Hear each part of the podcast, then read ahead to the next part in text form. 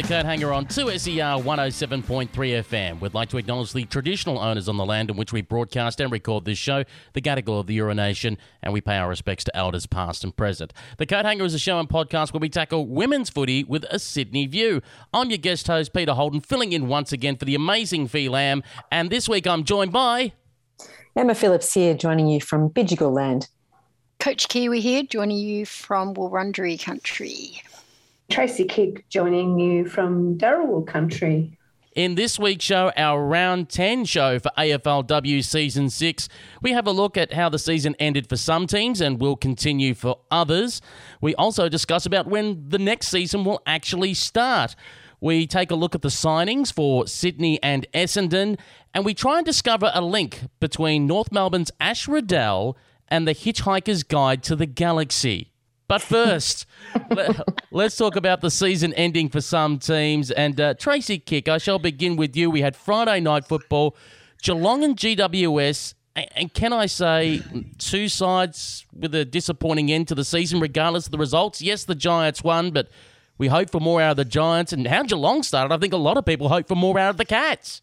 You just took the words out of my mouth. I was just going to say Geelong came out of the blocks like a team possessed. I thought, look out, they're going to show the Giants up, but uh, I think experience um, held off uh, overall, and uh, they just managed to get more control of the game. I think, despite I think Geelong winning quite a few of the stats, although um, I think hitouts, um, you know, incredible number of hitouts. Uh, for the Giants, um, for Erin McKinnon. Um, but yeah, look, disappointing, I think, for both. Um, had their chances in various games. Um, so yeah, the game was interesting at least, um, but uh, that's about where it ended for me. It's interesting, isn't it, when we get to that point of the season where you're playing dead rubbers and ostensibly don't really want to watch those sorts of matches. But I wonder whether, with the pressure released, both sides went, all right, let's play footy, you know, and it was actually a really entertaining game, wasn't it? And you've got to note too, I suppose, that you know, I think Giants had one of their best for the season, really, when they were without Beeson, Parker, and Dalton and they brought that sort of footy. And we have to mention Cora Staunton and her four goals, and really barracking for her at the end to try and clinch the uh, the goal kicker award for the season. I think she was equal with Taylor Harris on 18 end of the game. It's just been pipped by by Woodland, Ash Woodland.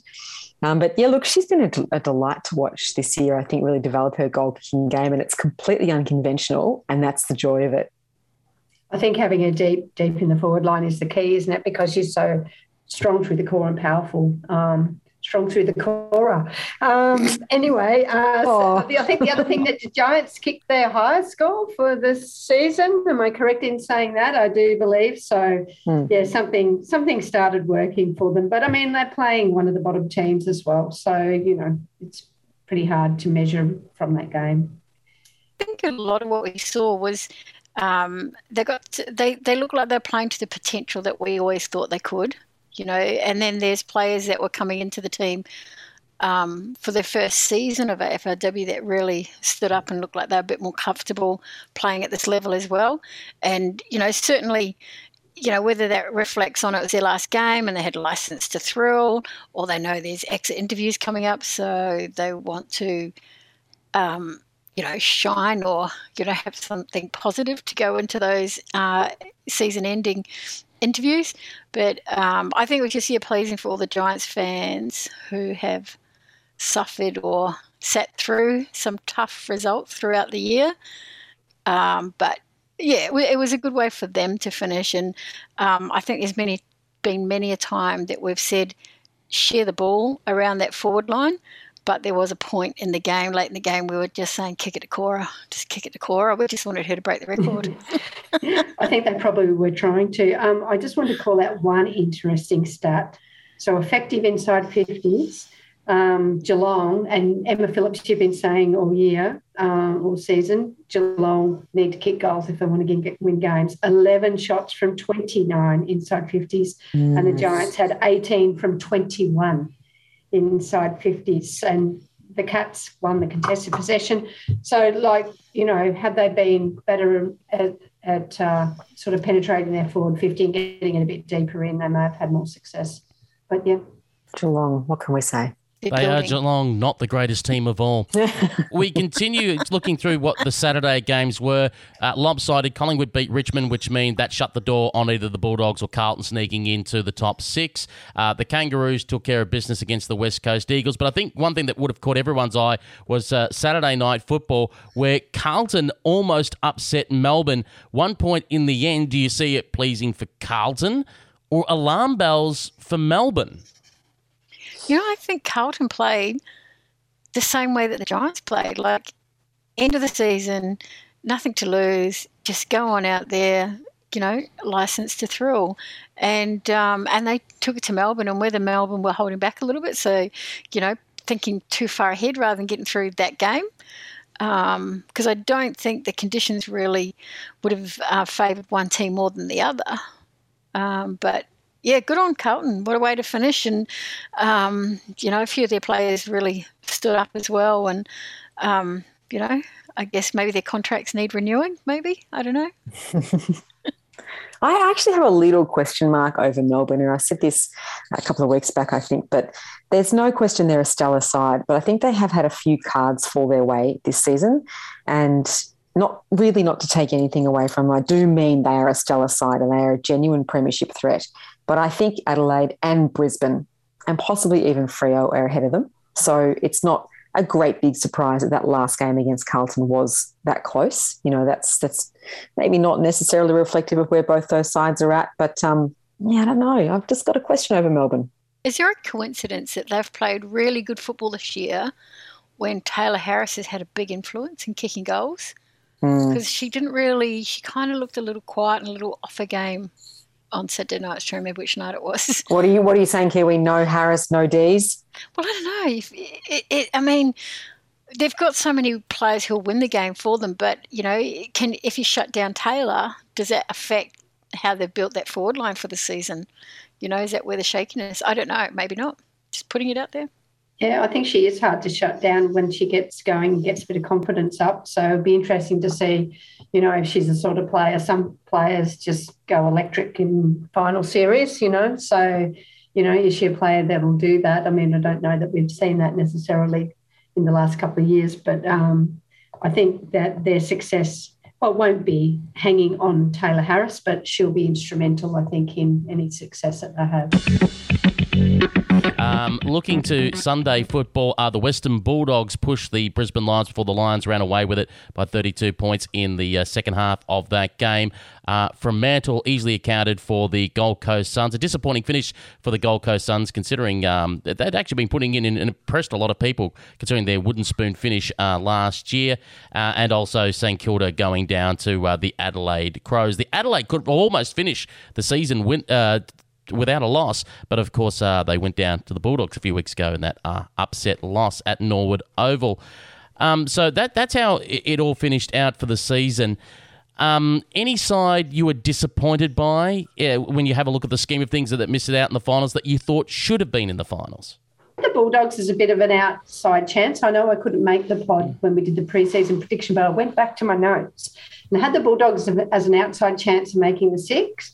Um, and I, I think they, you know, I mean, look, everybody had to deal with COVID and had various issues to deal with, but they had a rough start. I reckon they've come home really well. Um, you know, started to show some of, of, you know, I mean, obviously with Blackburn and Lamb and Too Good, and you know, I mean, I just think they they when they get going, even though the rest of the side's quite young, um, so not disappointing, but um, they finished probably where close to where I could, you know, kind of a coulda, shoulda, woulda. Um, disappointing. I mean, the Gold Coast did show so much, Peter. I think that's that's true. You know, we had glimpses of what they might be uh, able to do. Um, so I guess they were disappointing in the end for me, but they're, they're, they're my couple of picks. I think the the top six being the same top six as last year sort of is a bit of a telling tale around about the stability of the players and the coaches and and the experience of the coaching panels of those teams as well and the style of football that they're playing. Um, and then you know the, the sort of the middle group there that's sort of sitting roundabouts and like you said, Trace Bulldogs came home strong in the end. They just had a real rough start, and then um, Giants and Carlton just sort of that inconsistency just you know, they're not really looking like they're going to push into that top six against those six teams, is probably the biggest challenge. Um, but early on, I think, uh, you know, at the beginning of the year, I said that I thought Richmond were going to fly this year, and I thought they built a really solid list. And, you know, they had a couple of injuries early on that really affected that as well. But I think um, I think they're really played good football, and they got a couple of really good results early in the season that they didn't get carried later in the season.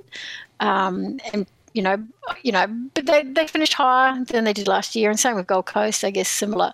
Um, but you know, I think the teams down the bottom, those three, um, Geelong, West Coast, and St Kilda, they've really, really got to go back and have a look at you know everything around their programs i think just you know not just the coaching but you know, maybe the style of football they're playing the players on their list do the two meet, you know, or is there something not not matching between that? Um, just so many, just so many factors, because um, now they sort of starting to be consistently at the bottom, and the new teams coming in, you know, could be building stronger lists that um, you know force them down. Now, out of this um, uh, ladder finish, we see Melbourne and Adelaide uh, at the top of the table. Melbourne second, Adelaide first. That means the grand final again will go through Adelaide should Adelaide uh, win through. Uh, the remaining teams in the final, let's begin first of all at Arden Street Oval, 2.10 p.m. on Saturday, a qualifying final between the Kangaroos and Fremantle. And may I say, Emma Phillips, Ash Riddell has a link to the Hitchhiker's Guide to the Galaxy because uh, the answer to the ultimate question about life and everything in the universe is 42. and that is the number of disposals had by Ash Riddell on the weekend. She's coming into the final in red hot form. The answer to life and everything is 42 and North Melbourne's success, Peter.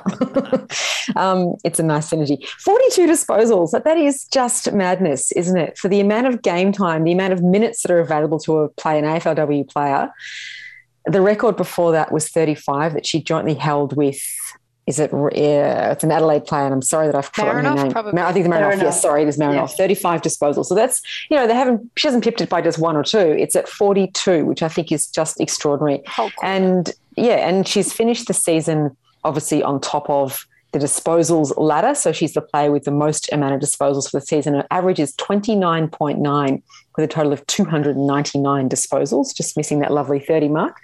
Um, but that's, you know, that's five over five disposals more than the next in line, which is in fact Marinoff. So it really has been an extraordinary year for Riddell. I don't know how she's going to go in the best and fairest. Um, but what a remarkable rise and what a rapid rise too to get to sort of the top of the tree that quickly. All power to her. Uh, those um, 42 disposals, 21 kicks, 21 handballs. So she's very balanced um, in that. Um, and she only wasted her energy on two tackles. So, you know, does that mean, you know, she's just always first in? Because often we talk about the high tackles in a game. And does that always mean a player second to the contest? Because it, you know, getting a lot of tackles. Well, she's only getting two tackles, 42 disposals. So is she getting in there first? You know, perhaps perhaps there's something um, in the way that you coach against Ash Riddell as well. Mm. And I think does she, does she need a tag? Do you think this this round? Can would you run a tag against Riddell? Um, if she's having that much influence, um, her efficiency is sitting around about 65%. So yep. then you start to look at that and you go, you know, that's pretty high, um, you know, accuracy rate that, you know, she's keeping possession. Because you can talk about, and I've seen players who've had 30 disposals. And not do anything only, with them. And only two stay with their team. And, you know, mm. there's 28 turnovers. And, and, and we, we forget what the impact is. And, and with her 42, she's obviously 65%, she's, you know, keeping um, for her team. So she's actually doing something really good value out of it. So so that's when you say, yeah, there's a high quality there. It's not just a number. It's not just a stat. It's actually she's having an impact on the game. And um, and North are playing really well when when they're using her as well. And I think um, Jazz Garner was not far off her. Mm. Um, and she's doing the tackling for us. So you know, it's uh, it's a good balance in there. I think the tag is a good question because um, I don't. I'm trying to think of in the Dockers if there's someone there renowned for tagging because there aren't many players across the across the AFLW who are renowned ta- taggers. Obviously, Cathy Svarc um, is for the Lions. Um, I know when I was at the Giants, they would never contemplate a tag, not even a soft tag. Mm. so it be, it's interesting to see how different coaches tackle that and whether or not um, Freo will come out with someone to mind her um, in some way or another, or whether just you know they just go Kiara Bowers head to head, or you know. Mm. Yeah, I, I mean the last time I t- last time a tag was employed against North was only a couple of weeks back by your mob, Trace, the Lions. Yeah. It took out uh, Kearney, in fact, Emma Kearney's influence off the half back line. So it might be a decision for them to make as to which way they go if, if they do run a tag, whether it's Riddell to to go to or or Kearney. Mm. But well, Kearney and and um, Garner and Riddell, you know, really reap a bit of havoc, don't they, mm, between mm. them? But I mean, you've got a bit of havoc with the Dockers. I mean, I just think their form hasn't been so great, you know, as we've discussed over the last few weeks. So, you know, will they will they be back to form? I guess. Let's have a look at the other final. That's the Brisbane Lions versus Collingwood. Uh, that's being played at the Gabba. 3:10 p.m. local times. That's 4:10 p.m. Eastern. Regretfully, it's already being billed as a double header because the uh, men's is afterwards. And uh, we should say, coming into this, uh, congratulations to Craig Starcevich, 50 AFLW games coached. And in one way, it's surprising, isn't it, that it's taken to six seasons to someone to reach the 50 games mark as a coach. But maybe it says about the longevity of the coaches at the moment in the AFLW well, the players beat him to it because Starcer was sick at some point for a couple of weeks. I remember yeah. um, back in this, I can't remember which season, 218 or 219, I think. So um, some of the players jumped the gun by a week um, to get to 50. But yeah, look, there's no other coach. I mean, other than I think the only other long standing coach um, would be Alan McConnell, I think. Uh, mixed in here for Melbourne. Oh, Mick Stinear, yeah. Um, and, you know, they came in in 2018. So, yeah, um, I don't mind the, the double header at the Gabba, I've got to say, because the, the, the other opportunity would have been to play at Maroochydore Sports Complex. And I've got to say, after it was A, flooded, and B, it's, you know, it's a good hour and a half drive from Brisbane. The crowds have been quite small. It's a final I, I like the Gabba choice. I don't mind that it's a double header. In fact, if I didn't have friends coming, I'd go. I see where the loyalties lie, huh? Spoken like a true fan. Um, Collingwood are the only other team really with a renowned um, tagger as well. Uh, and Ebony O'Dea is probably mm. um, sort of floats in and out of the team, usually for that reason, whereas Cassie Svarc sort of keeps the position either plays as a tag or not as a tag. So it's a little interesting the differences between the two. But yeah, yeah, I don't know. I think um, I think Pies are just looking a little sketchy with you know without their couple of key midfielders. Um, I think they're missing uh, Soph Casey, is it? Mm, yeah, She's one week suspension. And then Jordyn Allen got a fine. So, um, which hers was intentional and the other one was accidental, but the accidental gets a week off and the intentional punch gets just a fine. It just that's interesting.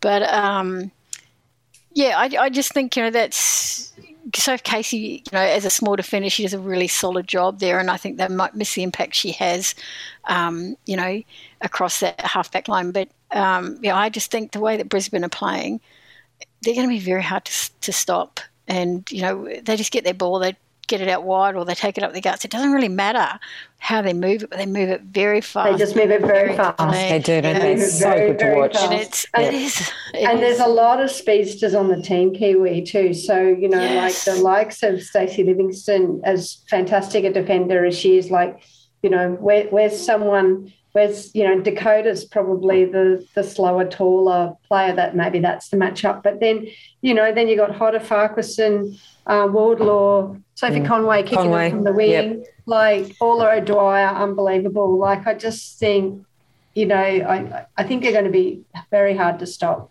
well, week. exactly. You know, I mean, Collingwood will have the likes of Alana Porter, who's got she's built for speed, but that's one. And then I don't know that that Ruby Schleicher or um, Erica Fowler, I don't know that they'll have the speed to keep up with the likes of O'Dwyer and Farquharson. So, um, so yeah, and then you know throw Ruby Ruby Svarc. Ruby, Ruby and Cathy Svarc. Yeah.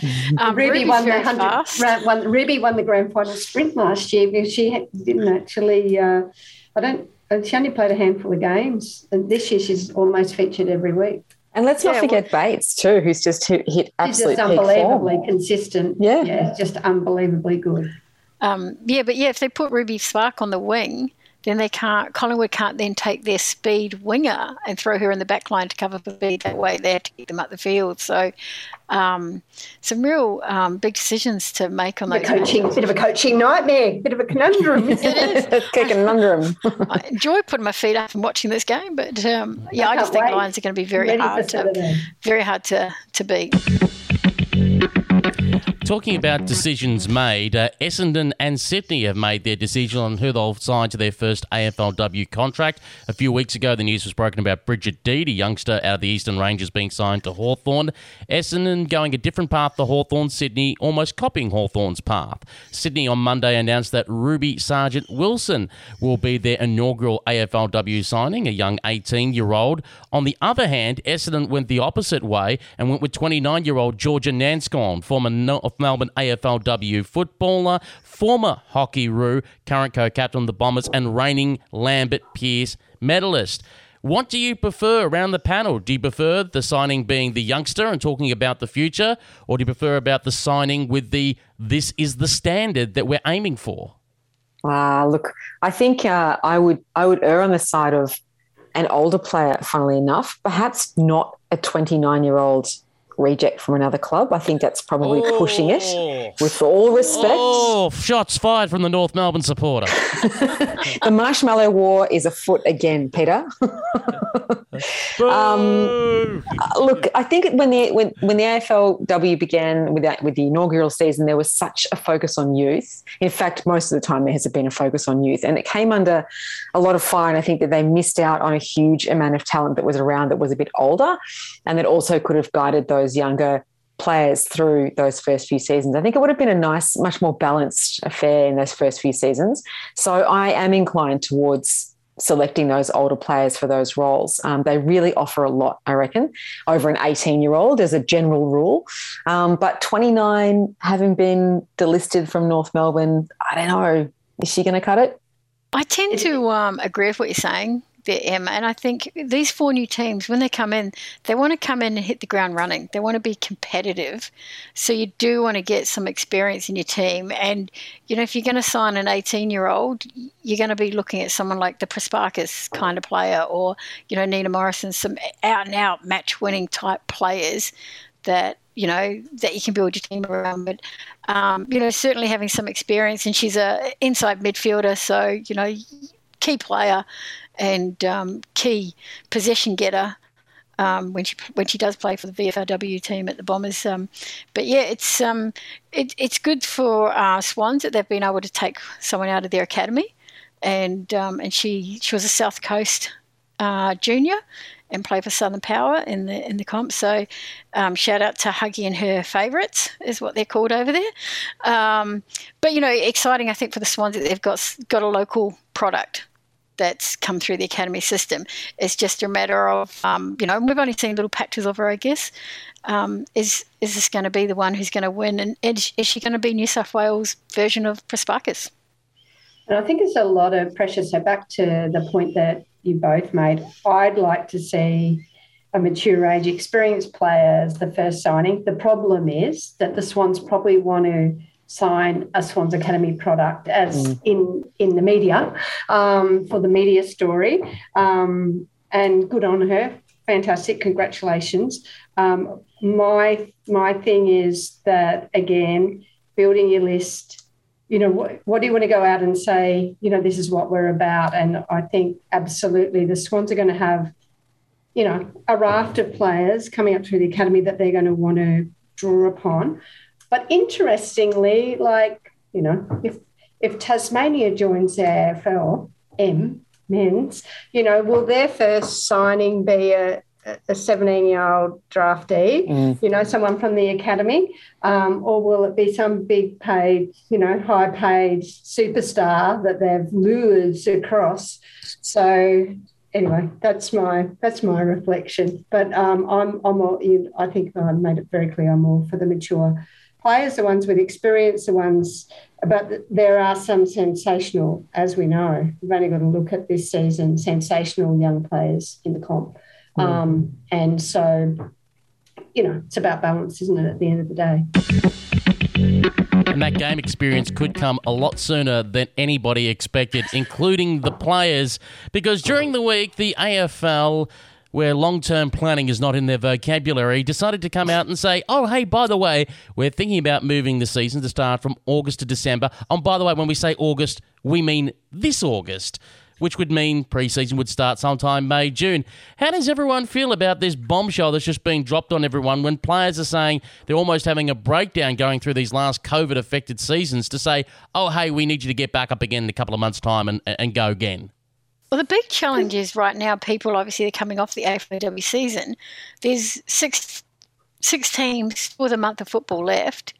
So then what do they do? Hang out their boots for a month and then they're back at preseason is the reality of that in in in Melbourne, um, I think Perth, and I I think Queensland and South Australia, they've all got their current state competitions running, so they'll go through till about June.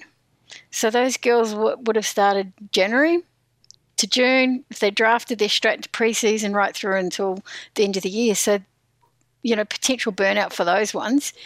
Um, and then obviously, you know, the girls are part timers, so they've got jobs, and a lot of them take time off to get through this AFLW season. How much more leave can they get in, in the same 12 months? So, um, a lot of pressures will happen around there, and we may we may lose some because you know they can't get that time to play football.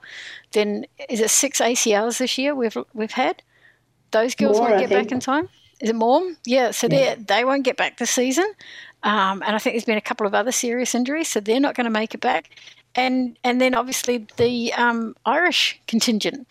I think that's 16 players at the moment. Do they, barring Cora, because we know she's retired from uh, the Gaelic football comp, but do the rest go home or do they stay here? So, you know, it's um, so many factors, and we're starting to now see, which we haven't seen in other seasons, players speak up. Um, through the social channels, and and even you know, there's a big tweet. Chloe Molloy said, "Can we please, please make it August 2023. So um, players are feeling the strain, and you know, as you said, they're just they're not being consulted, and there's just so many other factors to come into it. What difference would August 2023 make, though? Isn't it the same set of conditions this time next year? Yeah, you get a, you get a bit of a break. The new CBA will be in by then, so potentially higher paid, longer longer um, season for the games um, a chance to to get some more accrue more leave. mm. Mm. Yeah, I think I think it's really difficult. Um, I think the impacts, for example, on the Sydney competition, you know, so that you know you'll have players probably won't play in the local competition. Um, AFLW players, they probably want to have a rest. They might have a bit of a run around here or there, but then they won't be there for finals because they're in August and September. So, you know, teams are stacked with AFLW players would be interesting. So that's an interesting Sydney conundrum. I think the conundrum's my word of the day. Um, I think the Irish players, um, if they play camogie or um, or Gaelic, they'll have to choose. And I don't know how many of the Irish players actually live you know, don't return to Ireland to play their chosen sport in Ireland. So I don't know what the impact will be there. Um, obviously, getting lists ready and going. There are some advantages, I think. I mean, if I had to wait till August 2023 for the next AFLW season, I'd be like twiddling my thumbs, going, "What the hell?" As a as a consumer, as a consumer of the product, um, and a you know, and a and a fan of the product, I suppose. Um, and a critic of the product. But you know, I think it's um, I, I, think that it's between a rock and a hard place. I think August 2023 would be too far away. I think August 2022 is is difficult, and um, but the positive thing is getting into the winter. You know, well, out of the summer. So I don't know if it's into winter, but it's into spring. Peter, you have some strong views on this. You, you, you wrote a great piece today on this very topic. I feel like swapping roles with you momentarily to say, Peter, tell us what you think about this one. um, I wrote a piece for Medium.com called AFLW August Start is Fool's Gold. Um, there's two reasons to look at it. One, first of all, for the clear air argument, and that's when everyone's saying, oh, there'll be clear air, it'll be away from cricket, it'll be fantastic. Um, if we start in the bye weekend of uh, the AFL men's, uh, the problem that I see what the media will cover is that week leading up to it, they're all going to be about the sides that missed the finals, right? Who's getting delisted? Which coach may have just got sacked? Uh, we're doing all the awards for the tipping competitions, the super coaches. It's a reflection on the season. That's where all their articles are about and focusing on the finals. By round two, that the AFLW comes around, it's the first week of the men's finals. Wipe out the next three to four weeks. Mainstream media is covering in depth the finals teams, plus all Australian awards, players MVP awards, coaches MVP awards, all of that that goes with it. And to be honest, when it's grand final day, when it rolls around by round five AFLW, everyone's talking about the AFL grand final. They're not talking about anything else that's going on. Does anyone remember when the TAC Cup used to be beforehand? Anyone remember who won in the TAC Cup? Nobody. Nobody talked about it. It was all about the AFL men's uh, grand final. Plus at the local, t- uh, plus at the same time, local finals are on. You've got junior finals, which be, which end on the first round of what would be the AFLW, plus women's senior grand finals, plus men's senior finals start, and particularly in country areas, they're all big about um, when they their town gets to host the country final. So there's a lot of distraction going on in September. Then by the time the grand final in the men's is played, trade radio starts. So either the hardcore fans are into trade radio, even though it's all just speculation and BS for two weeks straight, while the casual footy fan is like, I, I can't stand it. I need a break from footy. So they switch off. Mm. So we're going round six, round seven of AFLW. Round eight, people might come round. But by that stage, you're already halfway through the season. And let's say, for example, you follow St Kilda and you look at the ladder and you go, oh, we've only won one game. We're no chance of making it. Are you going to stick around and follow the rest of the season? Nope. Mm. Then we get to the business end. November, when the finals start, you got the AFL men's draft, which happens. There's going to be a lot of talk and articles around that. Men's preseason comes back, and we've known in the past Channel 7 News has elected to show more about men's training sessions than AFLW games played for premiership points. Plus, do you want to play a grand final where you could beat the record crowd of uh, 86,000 at the MCG? Not going to happen because an early December grand final, you can't play on the MCG, you can't play on the SCG, you can't play on the Adelaide Oval, you can't play on the Gabba, you can't mm. play at Optus Stadium, and very doubtful for Marvel Stadium, uh, Metricon, and Giant Stadium because of BBL contracts with the AFL. Um, so when you break it down, you go, well, where are you going to play your grand final? The biggest stadium was possibly GMHBA Stadium, 30 to 40,000. So I can't see the advantage of moving it to that window where you don't have the clear air and you can't have a big venue for your grand final. And I keep looking at the date going, why do you want to start particularly in that bye weekend? Why? August 2023, the AFL season would kick off on August, uh, AFLW season that is, August 26th. What's the weekend before it? The FIFA Women's World Cup final. Why do the AFL want to play immediately the week after? It's to blunt any momentum out of that because unlike the men's in, in, in soccer, where, you know, okay, it's hooray if we get past the group stage, the Matildas are actually very good. And the Matildas, when they get their act together, are actually a side that has a genuine shot at running very deep into the tournament. If they do great on home soil and everyone's excited about Matildas, everyone's excited about women's soccer, do you think the AFL are going to be particularly happy about that? That's oh, why they that's why they want to start there. They want to blunt momentum coming out of the FIFA Women's World Cup. And another advantage and another advantage also by starting this August is if you want to really put on the, the, the cynical frame of mind is that all of a sudden the players are now arguing about not wanting to start early and more focused on conditions for the CBA rather than full-time pay. The art of distraction. Mm. So, is the CBA going to be moved forward this year ahead of this August start? It would the have, CBA negotiations. It, it, would have to be because if I'm correct, the CBA expires in October. Yeah. So now that would be in the middle so, of the season, so they're so, going to have to bring it forward, aren't they? So, so it puts pressure on the CBA to be done quickly. And as uh, spoken by Ali Blackburn on the W Show on the Women's AFL website, she mentioned, she goes, the last CBA took quite a while to get through. And as we remember, mm. there was a successful no vote at one stage and they had to go to a revote. So all of a sudden, this throws pressure back on the players of, you've got to get this CBA done quickly. Isn't it also true that the AFL hasn't yet consulted the players on their thoughts about an August start?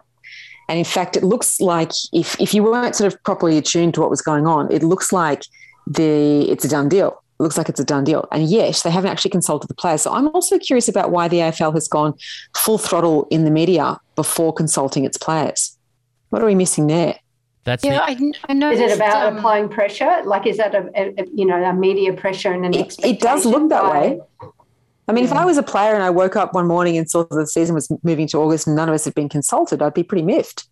Doesn't make for good negotiations, does it, when it comes around to that CBA? Well, I think you'd feel like you, you you're cornered because um, you know the, the momentum.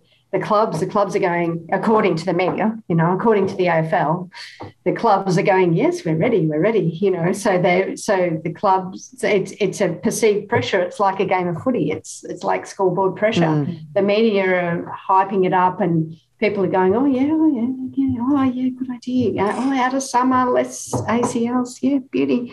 Um, Mm. You know, and so and then you know, I don't think the Players Association have actually had any conversation about it with the AFL, according to what I've read. I don't know what the facts are. Just just to continue this role reversal, Peter, I'm going to throw it back to you. Is there anything good about it? The only the, the only arguments being put uh, forward by some, and I think the players at the moment is they're saying, oh, because it will be mainly in spring and before the early summer, that that, that the grounds will be softer, and they're hoping that might see a reduction in the ACLs and not playing uh, footy when it's hot. Now, of course, uh, those that I know that play football in the NTFL and up in AFL Queensland will be saying, "Come on, you're not playing in hot weather. We're playing in hot weather." But um, but yeah, that that is the argument of some, and they're thinking it would be a smarter move. Um, but it, it, it brings up the problem, which you've all have alluded to, which is how do the state leagues line up? How does grassroots footy line up on the men's side of the game? Everything lines up perfectly. Men's footy from AFL right down to the most bottom grade of amateur football is all in the same window, while at the moment um, the women's football is all over the place. But it's, it seems to be the players are warm to the idea of playing August to December, just not for this year. Can I just throw a spanner in the works about the hard ground argument? If if you go on to Whitten Oval, Casey Fields, where else? Any of these good quality grounds, it's actually not that hard. Hmm. They're RSEAs and other. They're well drained. They're very h- highly manicured pieces of grass. It's only if they then would throw it out to maybe I don't know what Maroochydore is like, haven't been out onto their grass. But if they go to the suburban fields, but It doesn't have any grass anymore. It went under two metres And, of water. and- and- now. and- and just It's on that, now concrete. and just on that, ki- just on that, Kiwi, they won't be going to Maroochydore anyway because by that stage Springfield will be ready. Correct. it's true. Um, but if you look at how they're doing the ACL, it's usually nothing to do with the actual field. So throw that argument out anyway. Um, I had another good point, but I forgot. Come back to you.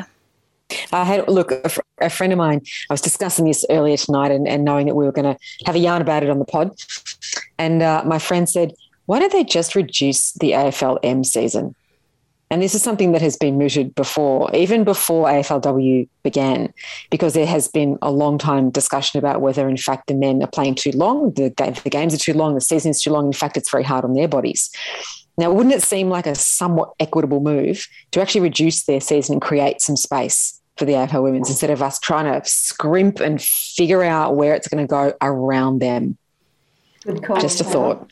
And they're talking about extending it. Um, the other point I was going to make, I do remember now, is um, the state leagues. So all the states that have shifted their state competition into summer to run under the AFLW so that the non-pick players had uh, regular matches each week. Where does that throw them? Do they now have to move that competition into, you know, the end of a season, you know, end of a calendar year kind of thing? So how does that all work? So that's a whole lot of other stuff. And then most of the fans that come to the game are probably involved in community clubs. So when you know the AFLW is played at one o'clock, three o'clock, five o'clock, they're probably at their local club. You know, either playing football or doing the barbecue or you know cheering on the juniors or whatever. So, um, how are they going to you know continue that fan engagement if they're all busy doing what they generally do as part of grassroots football? So, what's the answer? It's a conundrum. outweigh. We've Do we complained a lot. outweigh. I, I, I, does, does anyone agree it's it's a choice between two poison pills essentially? Mm. Do you take the do you take the, the do you take the red pill, which is a case of play during summer, perhaps late October through to early March. You clear a couple of weeks of the men's season, everyone gets a breather, then you come back to it. You probably might have to play on night football. And uh, therefore, you have your own season, your own space. Yes, you're competing against cricket and other sports. You'll be always competing against something but at least it's clear of the men's? Or do you go traditional and swallow the blue pill and say we want to line up perfectly with the men's season? Perhaps if everyone plays once, you'll finish by August, uh, late August, just before the men's finals. Um, but in that aspect, media attention wise, you will fall down to the level of, let's say, the VFL and the SANFLW. You'll be at that level of coverage compared to the AFL men's. Do you take pill red or pill blue? Yeah. Can I give you Don't a make us choose. pill green? Feel green. Go for I it, don't- Kiwi. I don't know that you can put them in the same season anyway, but what if you ran AFLW from January till May and then ran AFL from June to November? And then everyone gets December off to go to their Christmas parties.